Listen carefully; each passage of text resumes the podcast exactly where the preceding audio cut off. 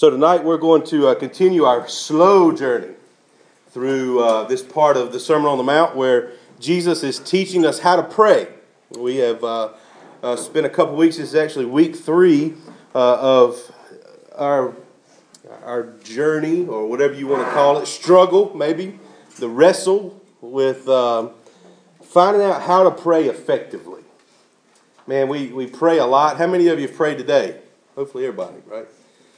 Maybe, maybe you feel like your prayers don't get past the ceiling, right? Maybe, maybe it is a struggle to pray. Maybe we just kind of like throwing darts at a dartboard blindly, right? We're just saying all this stuff and hoping something sticks. But you know, our prayer has purpose, right? And it's important. Martin Luther, uh, you guys know I respect him a lot. Uh, he said, To be a Christian without prayer is no more possible than to be alive without breathing. So, so what we understand is that we, we can't live this life of Christ the right way without having uh, an appropriate prayer life. But we've been talking about how do we pray effectively.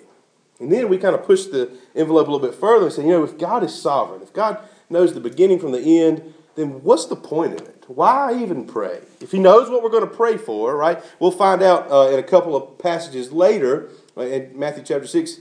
Your Heavenly Father knows what you need. He actually said that a few weeks ago. He knows what you need. So why pray, right? Why do our prayers matter so much? Well, Jesus uh, helps us answer these questions as he teaches us about prayer. So, what he gives us here uh, in verses 9 through 13 is kind of this template.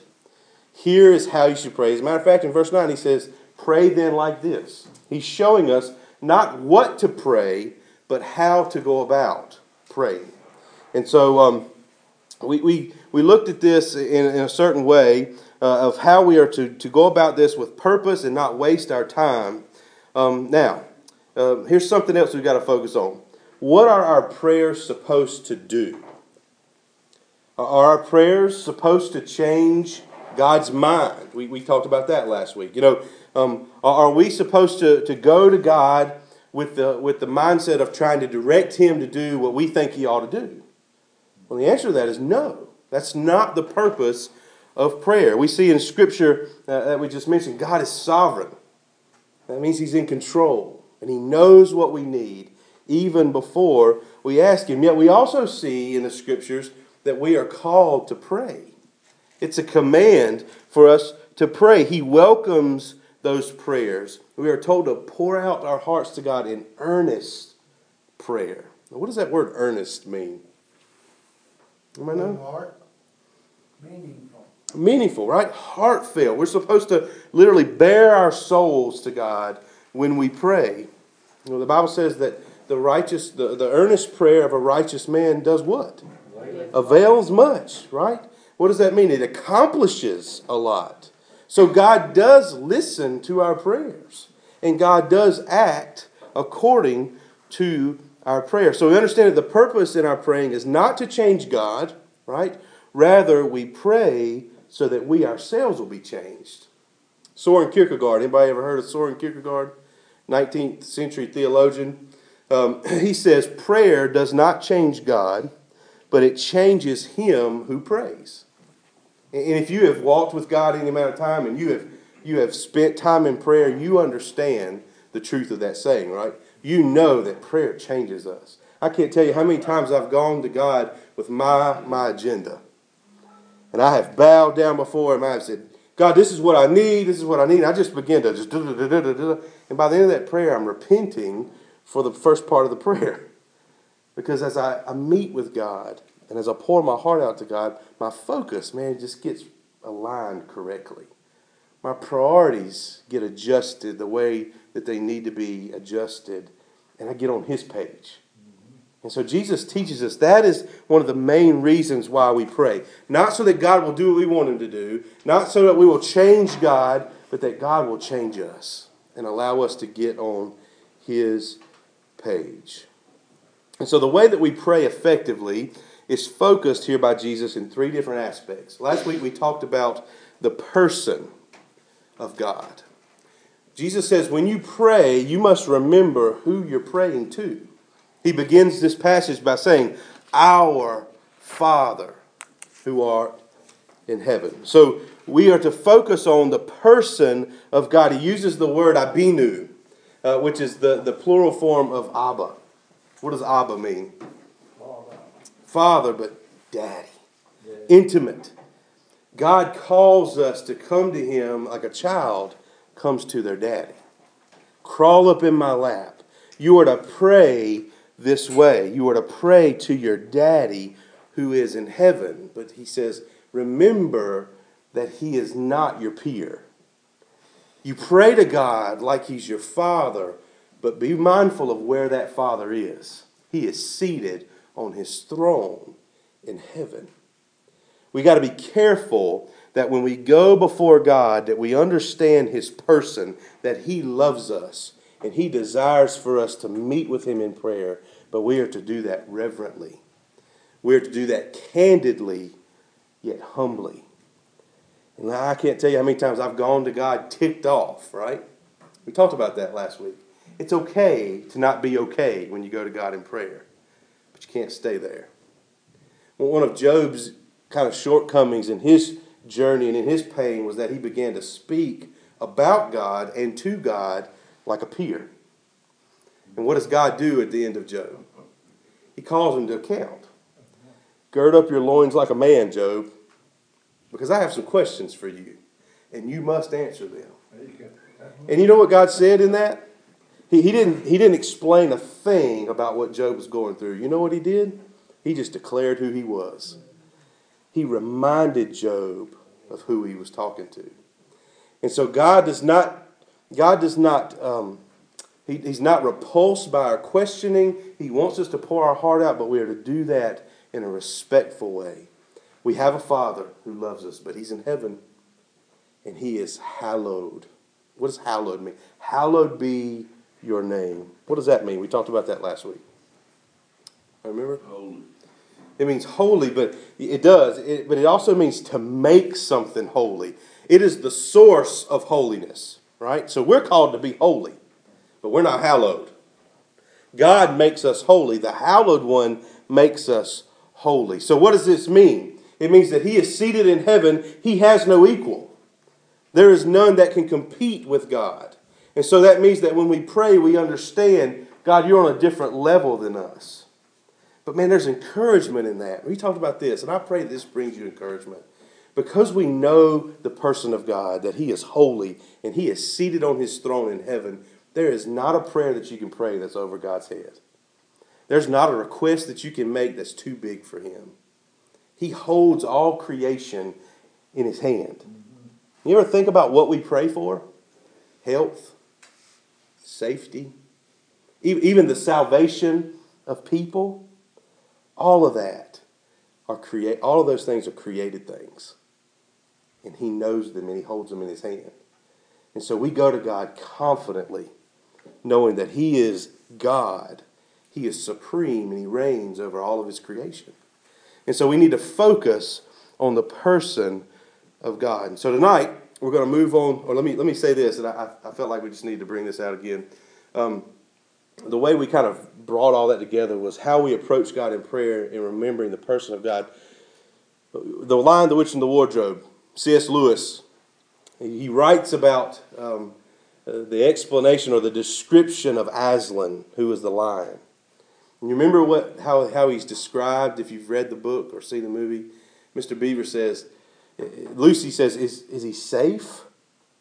And, and Mr. Beaver says, Safe? No, he's not safe. He's the king, but he's good. And I said, we need to approach God the same way. He's, he, he's not safe. He's God. He's like that lion that's depicted in The Lion, the Witch, and the Wardrobe, but he loves you. And so approach him cautiously, but approach him knowing that he desires to meet with you. So tonight we're going to move on to the second part uh, we're going to get away from God's person in prayer and move on to God's power and position in prayer. That's where Jesus leads us next in this passage. And by position, I'm not referring to a, a geographic position, right? God is omnipresent. What does that mean? He's always there. He's everywhere all the time, right?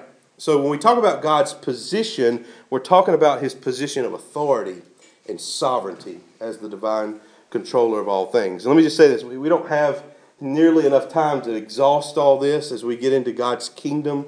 Uh, I'm very limited in what I can preach to you outside of, of what God's Word says uh, about God's kingdom. But I'm going to tell you what we know, and I, I do feel like I'm, uh, I'm kind of over my head a little bit when we talk about this. MacArthur said, he said, when you begin to talk about God's sovereignty and God's kingdom, it's like standing, it's like standing on the beach with a bucket trying to soak up the whole ocean. You just can't do it. We're, we're, we're getting into the big league stuff here. But Jesus wants us to understand not only the person of God, but what God is capable of and what God commands of us in our prayer. So, we don't have to understand it fully. We won't until we see Him face to face, but we have to believe it.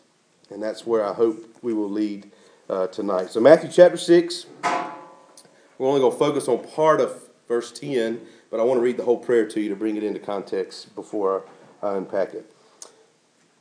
Verse 9, he says, Pray then like this Our Father in heaven, hallowed be your name.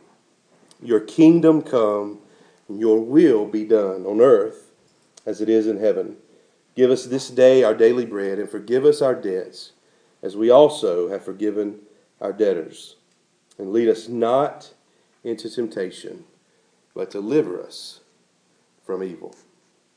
So here, here we see Jesus revealing the power and position of God as we pray to Him. I want you to notice what He says. He says, After you understand who you're talking to, our Father who is in heaven, hallowed be your name. Once you have that understanding, then I want you to move into where He is and what you're to pray for.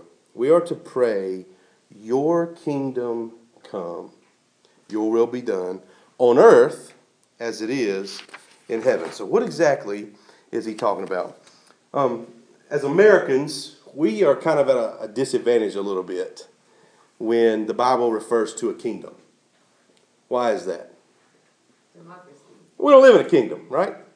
We, we, we actually we, we live in, a, in what's supposed to be a constitutional republic, right?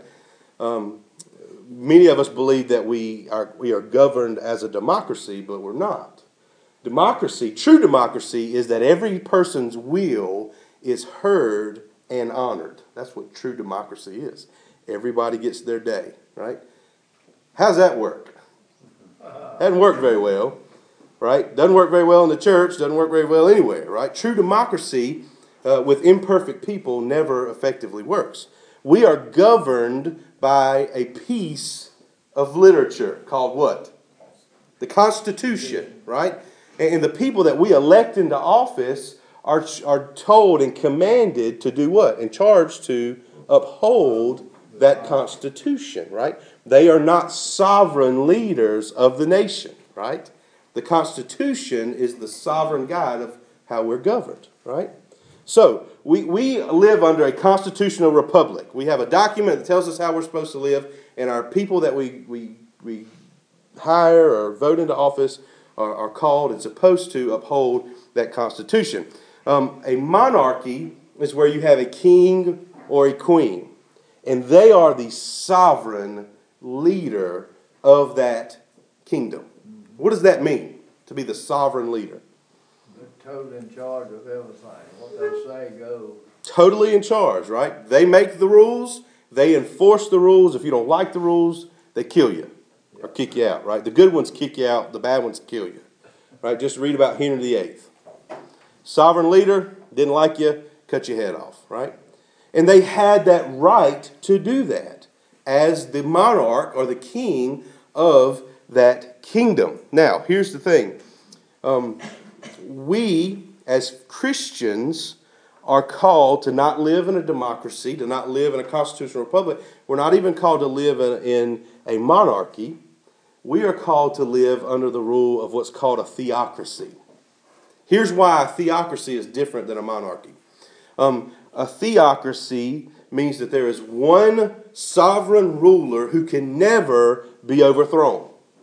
In a monarchy, it was just the strongest power was the one in rule, right? If someone wanted to start a revolt and rise up and they overthrew the king, then they would take charge, right? A theocracy says that God is seated on his throne and will never be dethroned. But the same principle applies as in a monarchy. He is the sovereign ruler over all of his creation, and he can do with his creation what he chooses to do. And so when we see in the, in the, the Bible and scriptures talking about the kingdom of God, we have to understand it as the kingdom being a part of a leader who has sovereign control. And we get lost on that, don't we? In our, in our country, in the way that we've grown up, and the, the blessings that we've been afforded, we, we feel entitled to certain things. If we don't like something, we feel like we can voice our opinion about it, right? And if we cause enough fuss, we can get a change made, right?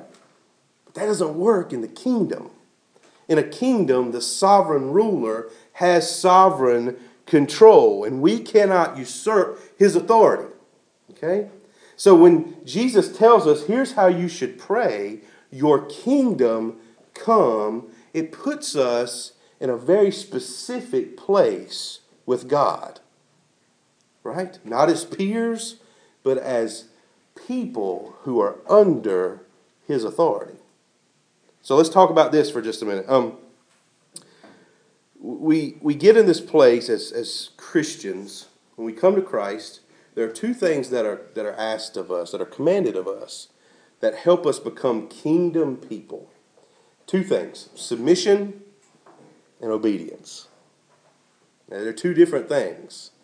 Submission is bringing yourself under the authority of your leader, right? We don't like that word, do we? Ugh, submission. Especially women. You've probably been beat over the head with it so many times in the wrong context. We don't like that word submission. But when we come to Christ, we are called to submit to his authority and control of our life. Obedience means that we not only bring ourselves under his authority, but we do what he asks us to do. And so part of being a part of the kingdom is that we uh, exercise submission under the rule of our king and we obey the king. No questions asked. It's not an issue, it's not up for discussion. You follow his rule and you do what he says. Now, not until we submit to the authority that is over us will we ever be truly at peace as a Christian. A lot of the reasons why we struggle as Christians is because there's areas of our life that we have not submitted to Him. We have not turned over to Him totally. And here's the thing we, we live, in, in the, the sin nature in us makes us think that somehow we can compete with God's rule in our life, don't we? There's times in our life we think, I can do that better than what God's telling me to do it, the way God's telling me to do it. I have a better way of doing it. And so we, we begin to battle with God. But remember, we're in a theocracy. We'll never dethrone our king. And here's the cool thing about the gospel the Bible tells us that while we were still sinners, Christ died for us. He went ahead and paid the price for our freedom to become parts of the kingdom while we were still battling Him to be an authority over the kingdom. That's what that, that's what that text says. And so God loved us so much that, that He saved us from His wrath through Christ and bought us while we're still fighting it. That's pretty cool. Maybe, maybe you'll catch that tonight before you go to bed. Be like, oh man, that was a great thing. You'll meditate on it. Give glory to God, not me. So, true salvation is when we submit to the authority of God over our lives and we commit to live the rest of our lives under His lordship. You hear me talk about this a lot. Christ cannot be your Savior and not your Lord. He cannot be your Savior and not your Lord. If He is your Savior, He will be your Lord. And what does it mean if He's your Lord? He's going to rule over you. He's your king, and He rules over you.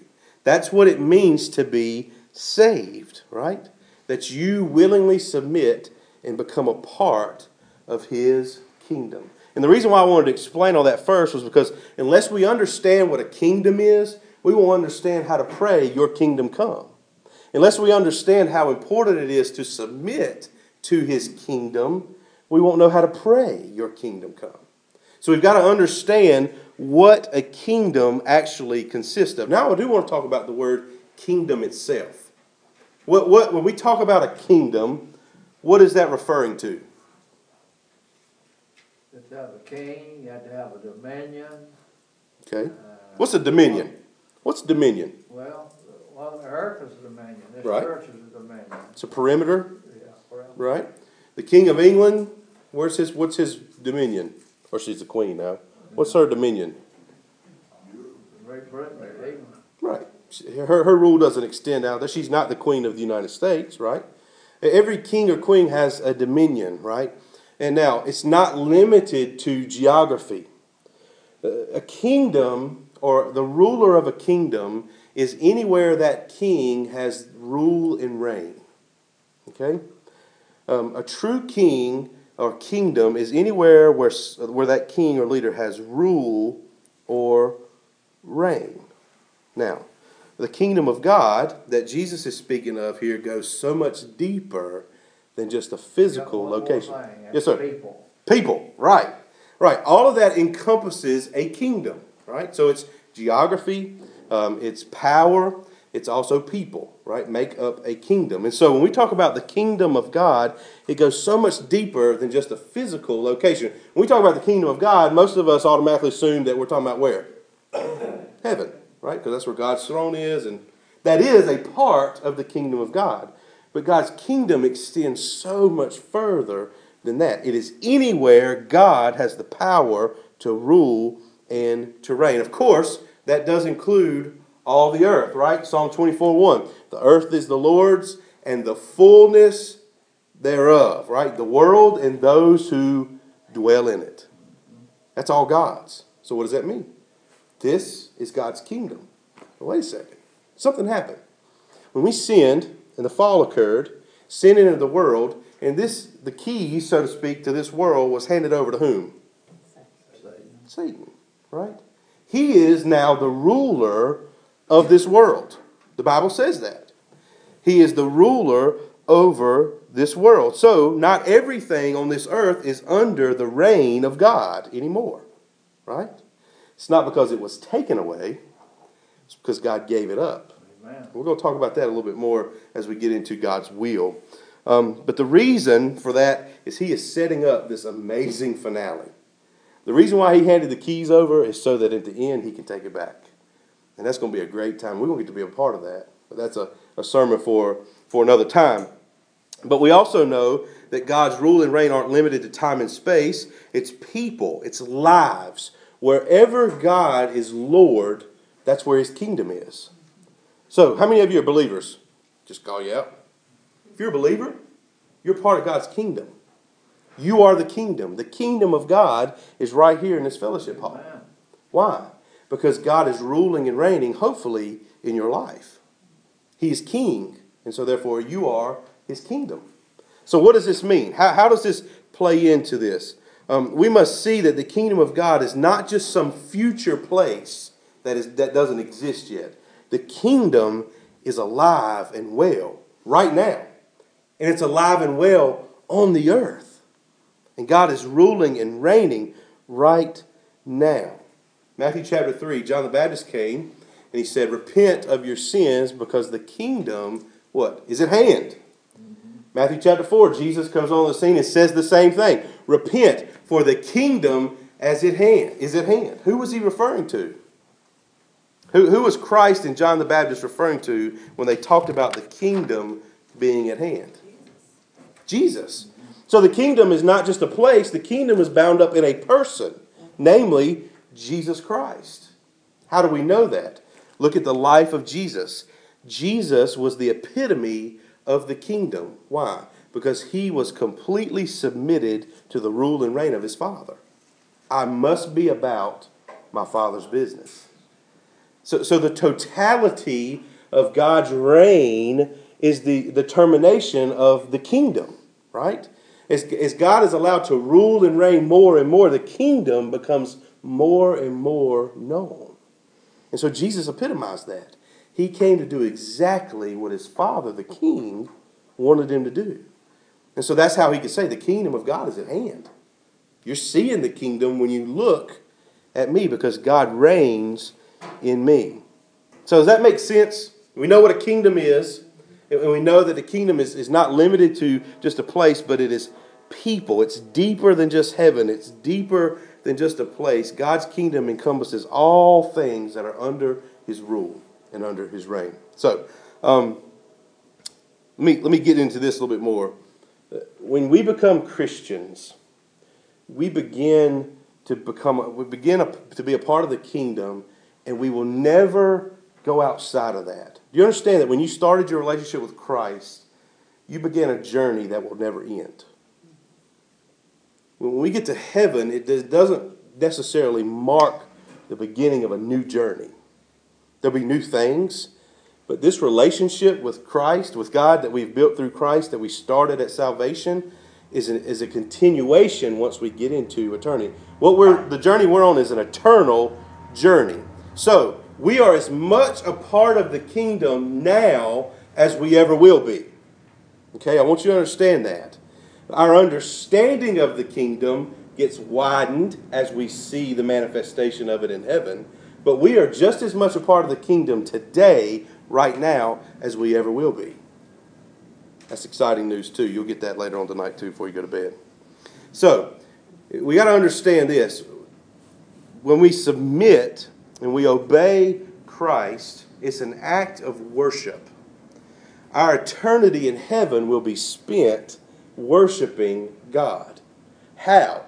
Through submission to his rule and reign in us and our obedience through whatever he wants us to do in heaven. And that's manifested in worship, showing God how much he's worth to us. So I want you to just understand this. What we're doing today as the people of God only will continue throughout eternity. So here's my question to us something to just think about. The extent that you are submitting and obeying under the reign of Christ right now, is, this, is that a, a level of submission and obedience that you're comfortable with going throughout eternity? When you finally see Him face to face and you know Him as He is known, will the desire for you to submit and obey become greater then than it is now? The point I'm trying to make is the opportunity for us to shine as brightly as possible for the kingdom is available to us right now. And when we get to heaven, the fullness of that will be what our hearts desire. So the question is is it what your heart desires today? Living on this earth as the people of God, do you desire to shine as the kingdom right now? Or are you waiting till you get to heaven and get all the, the benefits? We're missing out if we wait to become people of the kingdom. So, um, right now, can you imagine? Let me, let me just put this to you. God is in control of all things. He hands over the keys to the earth to the rule of this world. And Satan is wreaking havoc, right? He has come to steal, kill, and destroy. Yet, even in this world, this earth of destruction and lies and decay, God manages to have parts and glimmers of his kingdom shining in a fallen world. Now, how, how do you think that makes Satan feel? That he can't have anything that he is in complete control over. That even in a world that's tormented and torn apart by sin, God still reigns. God still has rule in a fallen creation. And you and I are examples of God's victory over the earth. When the world looks at us and sees us reigning and sees us submitting in obedience and being the kingdom of God, it proves that God has not lost this world. I was praying this this afternoon.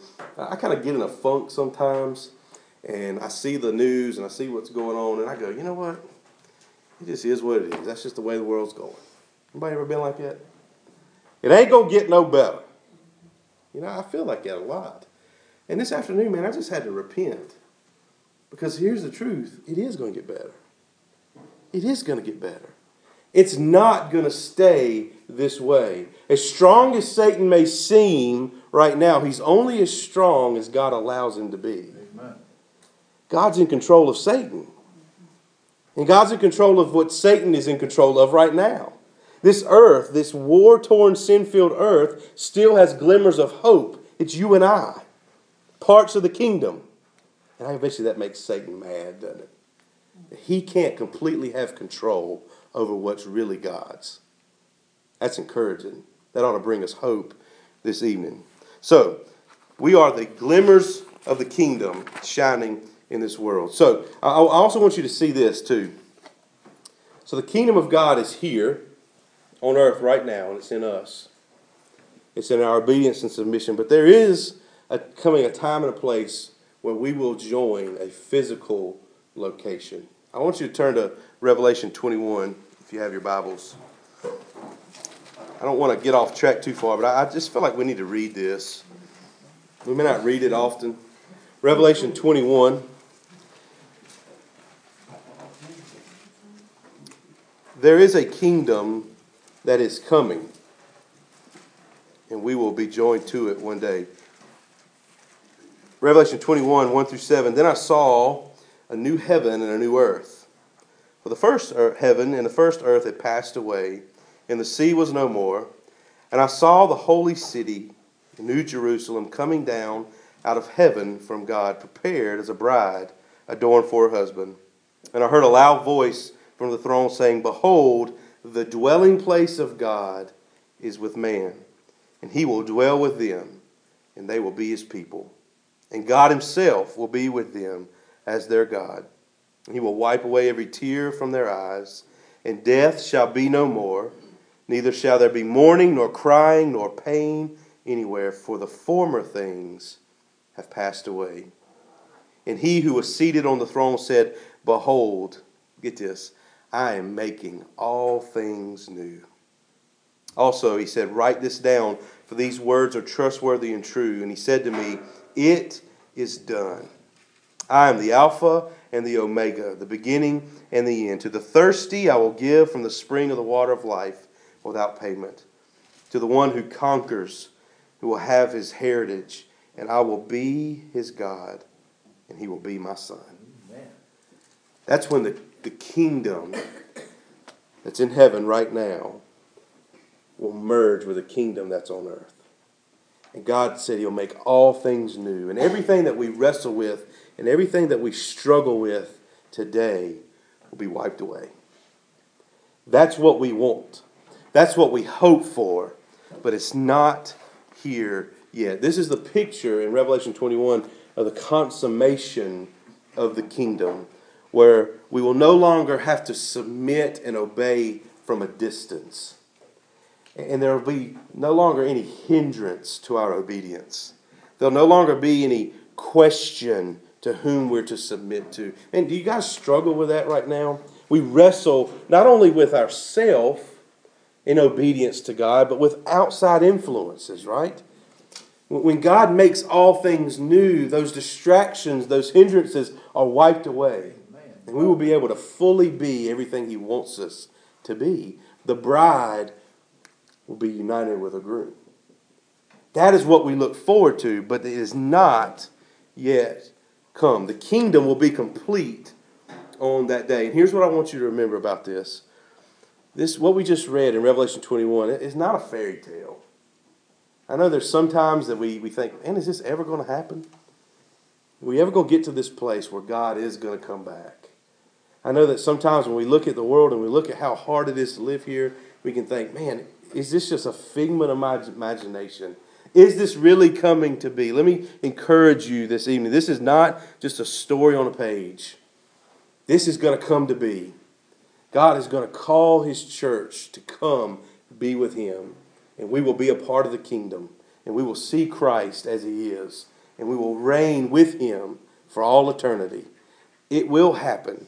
It's coming. It is a reality for us. It's complete. It's perfect. The eternal reign will be forever. And here is, is, is kind of where I come to the end of my ability to really describe what the kingdom of God is really about. I don't know what it looks like for the kingdom to truly exist unhindered and unfettered. I don't know what it's like, but I do know that it's coming. I know that there is coming a day where God is going to reign over me and I'll be in his presence as he reigns. And all these questions that I have in my mind, all these doubts that I have in my mind, will be wiped away. I will know the level of intimacy that comes with being in the kingdom of God with God right there. I will know what it's like to experience perfection and completeness in the kingdom of God. And my heart longs for it. I don't know what it's going to be like, I don't know what it looks like, but I want it. And I guarantee you, if you've walked with Christ any amount of time, if you know what it's like to truly be a part of the kingdom, your heart longs for it too. We crave to go be with Him. And it's not wrong. And we'll see that here in just a minute. And that's where we get to the point. So, what does all that have to do with prayer? Why did I go through all this about a kingdom and what a kingdom is to get back to the issue of how we are to pray? Jesus says we are to pray, Your kingdom come. Now, you have to put it all together.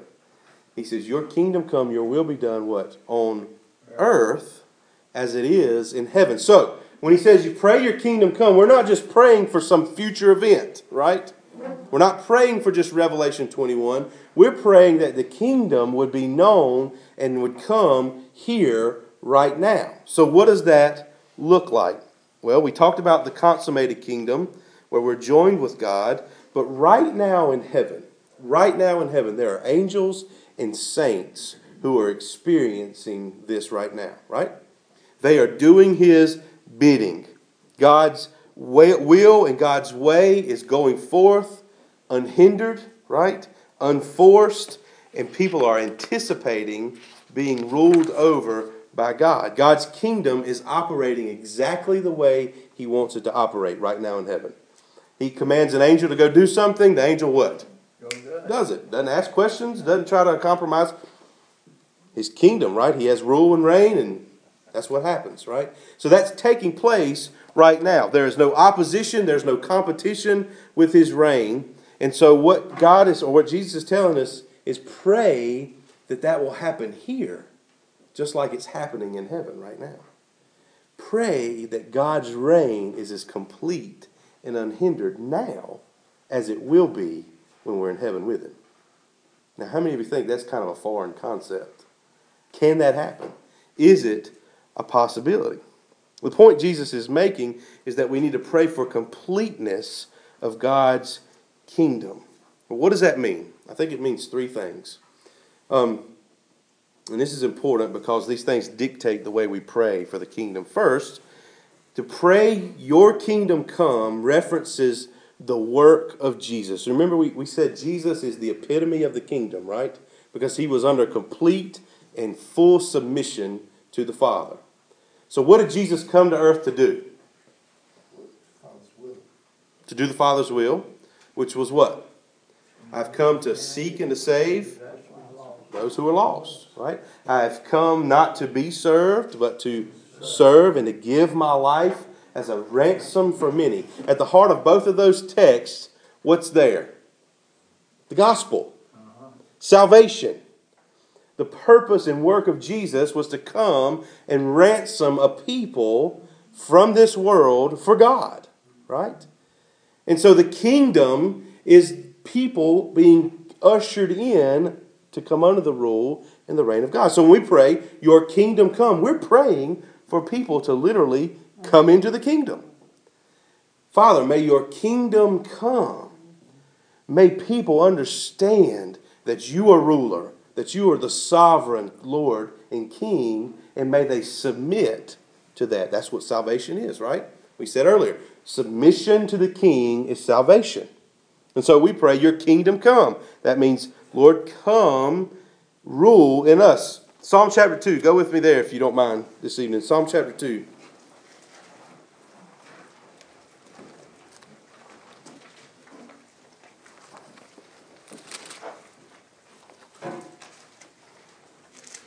Psalm chapter 2, I'm going to go ahead and read it for time's sake.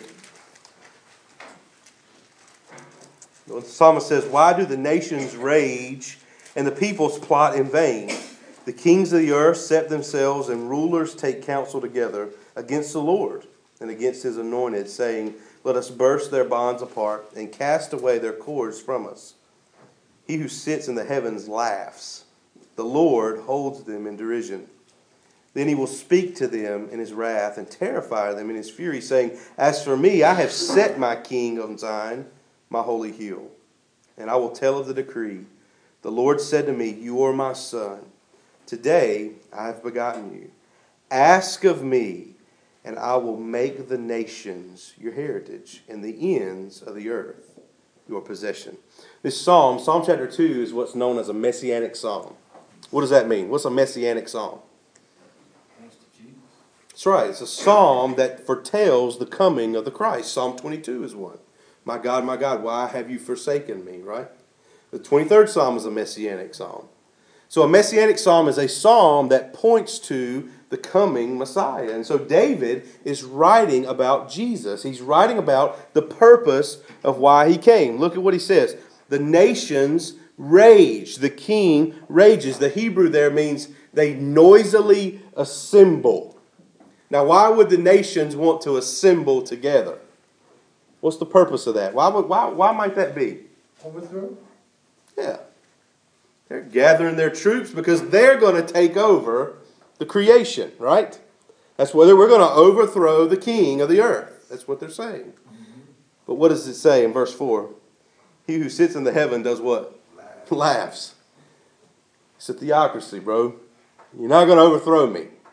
Here's my purpose. Here's my plan. Instead of you plotting against me, I'm going to send my son into my kingdom. And here's what he decrees what? he gives his son the nations. I'm going to send Jesus to be the epitome of the kingdom to win the kingdom back to me. That's the purpose of praying, Your kingdom come, making a way for the nations to be saved. So here's what Jesus is urging when you pray, Your kingdom come on earth as it is in heaven, pray that every bondage, every every hindrance to people coming to the gospel is broken. That's what we're to pray. But it goes deeper than that.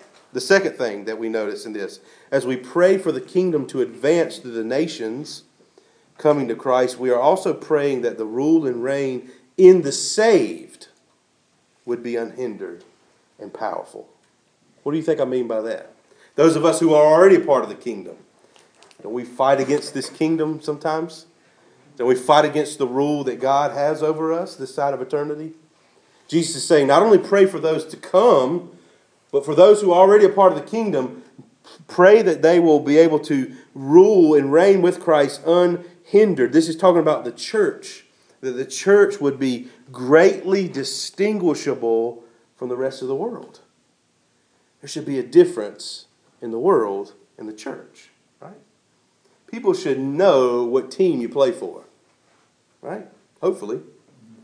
And so Jesus is saying, pray that those who are a part of the kingdom would shine like the kingdom. Pray that they are unhindered in that, and that just like the angels do his bidding in heaven right now, that the church would fulfill and do everything that they're supposed to do on earth. True conversion, well, here's what he's saying. Pray that those who come to Christ from the nations, that true conversion would result in obvious discipleship. You know what this does? Man, this smacks modern day evangelicalism right in the face. We have been taught over and over and over again, foolishly, that conversion is all that matters. Get your card, right? Jesus says it's not about being a convert. I preached about this the other week. It's not about being a convert, it's about being a disciple. It's not about just starting the journey, it's about walking the journey with Christ. People of the kingdom walk this journey with Jesus and pray that they walk this journey unhindered and that their allegiance to the kingdom outweighs their allegiance to anything else. He's talking about discipleship. So we have evangelism, we have discipleship right here in these two things. And then, thirdly, we, we pray, when Jesus says, pray for the kingdom to come on earth as it is in heaven, he's telling us to actually pray for the kingdom to come. We are to pray that he will come and fulfill what he promised he would do in Revelation 21. How many of you pray for that? Yeah. Many times we pray for it just because we're tired of being here, right? and that's okay, I think, sometimes. But we are supposed to pray for the kingdom to come. Yes, sir. Yeah, I've just been amazed from what you said tonight. I've been in the study of the book of Isaiah. Mm-hmm. And the book of Isaiah is almost identically what you're preaching on tonight and saying tonight. It just amazed me to hear what you're saying Amen. that I'm presently studying Amen. in, the Old Testament. I can't believe it. Yeah. And that's what Isaiah is about. So real. Huh. Absolutely. That's Absolutely. awesome. And here, here's what I want you to see. We, we can hurry that day up. Did you know that? We can hurry that day up. Here's how. Um, these three things the evangelism, the discipleship, and the coming of the kingdom, the kingdom in heaven, are all tied together. Let me explain. Matthew 24 14 says, The gospel must be preached throughout the earth as a testimony to all nations, and then the end will come. So, what, what's holding up the end? The gospel being preached, right? Preach the gospel to all the nations, and the end will come. You want Jesus to come back? Preach him. That's what Jesus said in Matthew 24. But how do we do that? Before the consummation of the kingdom comes, we've got to talk about the, the kingdom. Well, how does that happen? Romans chapter 10. How will they hear without a what? A preacher. Who's that preacher? Not me. The church is the vehicle God uses to evangelize the world. God could have used any other option in creation to bring the gospel to people. But you know what he chose to use? People who have been affected by the gospel. To me, that sounds like a pretty cool business strategy, right? I'll use somebody that's already bought into the product to sell the product. Works pretty good, doesn't it? We, we, we buy things based on testimonials, do we not? Right? Well, it worked for him, so it should work for me. Jesus says, listen, when what's happened in your life becomes true and real and valuable, you'll want to share that with everybody else. And as you do that, and as the gospel is preached because of what's happened in you, eventually the end's going to come. And these things are tied together. So, again, how does this affect our praying? I, I hope the answer is obvious. By praying that God's kingdom would come on earth as it is in heaven, means that we desire His rule and reign to come and indwell all of us unhindered and complete. What that means is that we want Him more than we want anything else. So that when we bow our knee in prayer, there's a lot of things that we need to pray for, but first and foremost, our desire is to pray that His kingdom would rule and reign over anything else. We get to all the requests and all that stuff that comes, but first, God first, we want to know who you are, who we're praying to, and then we want you to know that your kingdom matters more to us than anything else. None of that prayer has anything to do with our own little kingdoms, does it?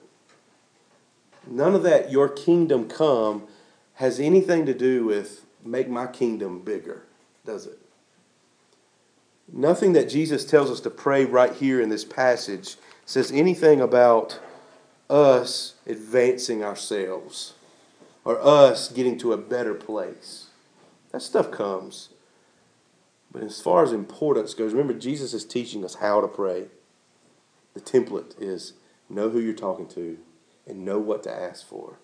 And the first thing is pray for his kingdom to come. So we're not asking Jesus to get on board with us. We're saying we want to get on board with you. Praying for his kingdom to come means that our focus is on greater, more eternal things.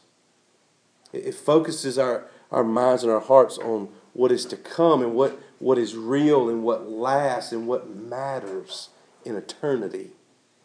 And I find myself praying for just temporal things all the time. The river of life. The river of life. The river of life. What about it? It's up there. It's up there. It's up there. Yeah, it's there. It's there, and we'll see it. We'll see it one day. Um, when we pray, "Your kingdom come," it says we care more about the work of God for the sake of the kingdom than the work of God for our own sake. You should get that. When we pray, "The kingdom, your kingdom come," what we're saying is we, we want you to work for the sake of your kingdom more than you work for the sake of us. Puts you in the right perspective. And then thirdly, praying the kingdom, uh, kingdom come on earth also reveals that we understand that everything we seek And everything that we truly desire for ourselves is really just bound up in the kingdom. If the kingdom comes, every need that we have is met. Amen. If his kingdom, if he's, if he's allowed to rule and reign unhindered in our life, we, we'll have everything we need. The things that we go to God and we think we've got to have from him just kind of fade away in light of the kingdom. And so the question as we close first is do you belong to the kingdom? That's the first question. Do you belong to the kingdom? And here's how you know Does he rule and reign in your life? Is he the king or are you? For him to rule and reign in your life means you are a part of the kingdom. You can't go any further in praying this if you're not a part of the kingdom. And secondly, the question is is the kingdom the focus of your prayers? And do you, do you find yourself praying, God, bless me, right? Exalt me, my own little kingdom. Are you focused on His? And are you looking for the day when what is here and what is in your heart is united with what has already taken place in heaven? Jesus says this is the focus of effective prayer, the souls of men in the reign of God. That's what matters in eternity. The souls of men in the reign of God. He says, let that be your primary focus. Next, next week, we're going to get off on His will. Not only do we pray for His kingdom to come, but we pray for His will to be done. So, all these desires of your heart, all these things that you're questioning, man, well, what am I supposed to pray for? Those things are bound up in His will, and we're going to get there. And, and let me just say this about it it's not wrong to pray for lesser things. It's not. It's not wrong to pray for the desires of your heart. It is wrong to put those things ahead of the kingdom. You get that? It's not wrong to pray for lesser things, but make sure they remain lesser things in our heart. And we'll talk about that next week. Let's pray. Father, we thank you for this time that we've had. And Lord, I just pray that, Lord, as we meditate on this passage, Lord, I know that we got kind of deep in some areas. And, and Lord, we um, there's some things that maybe we've never thought about before. And I know that we uh, will probably have to go home and chew on this a lot because, Lord, there's aspects of our prayer life that don't line up with this. I know mine doesn't all the time, Lord. There are things that I pray for that boost my own kingdom, that uh, try to help me stay on the throne of my life. And God, how foolish of me to think that you would grant uh, something in my life that would compete with you. Instead, Father, you've told me to pray that your rule and your reign would trump anything in my life. And so, Lord, I pray that would be the case for all of us in this place tonight. Lord, what would it look like? What would it look like if the church began to pray this way? If we begin to pray that the kingdom would be the focus, the kingdom would be all that mattered. I believe you change the world. I believe that's the desire of your heart. And so, Lord, I, I also believe that you're the only one that can bring that about. And so, Lord, I pray that in your goodness and in your grace and in your power that you would do that through us. First of all, you move our hearts to a place where we desire to do that. And then you would equip us, Lord, to do just that. And Lord, that you would receive all the glory and honor for it. Because, Father, we, we stand here tonight and we bow before you, Lord, humbly acknowledging that you are the only one worthy, Lord, of anything in our lives that is of significance. Lord, we know that it comes from you and it's for your glory alone. And so, Lord, may we desire for that to be the reason why we exist, for your kingdom. So, Father, we just ask that you bring that about. And we pray these things in the precious and holy and good name of your Son, Jesus. Amen.